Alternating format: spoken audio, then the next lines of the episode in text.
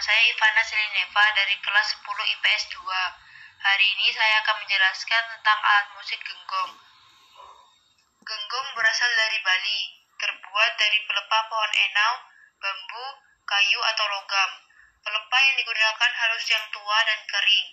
Pelepah ini kemudian dipotong membentuk persegi panjang dengan panjang 20 cm dan lebar 2 cm.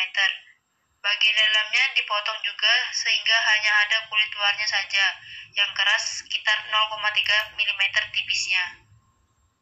Bagian instrumennya terletak di bagian tengah, sekitar 2 cm dari ujung atas dan bawah dengan lebar 0,5 cm.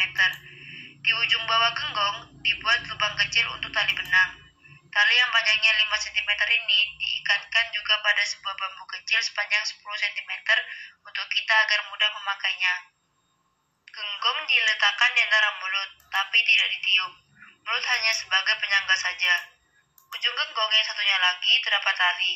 Tali itu ditarik dan diulur ke arah kanan depan dengan kuat sehingga tali bergetar. Getaran dari tali itulah yang menghasilkan bunyi. Genggong termasuk alat musik jenis idofon yang dimainkan dengan cara dipetik.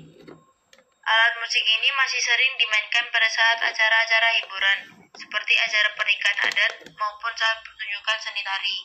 Genggong digunakan sebagai alat musik pengiring, namun di Bali sendiri alat musik ini semakin jarang dikenal orang. Sekian dari penjelasan ini. Terima kasih.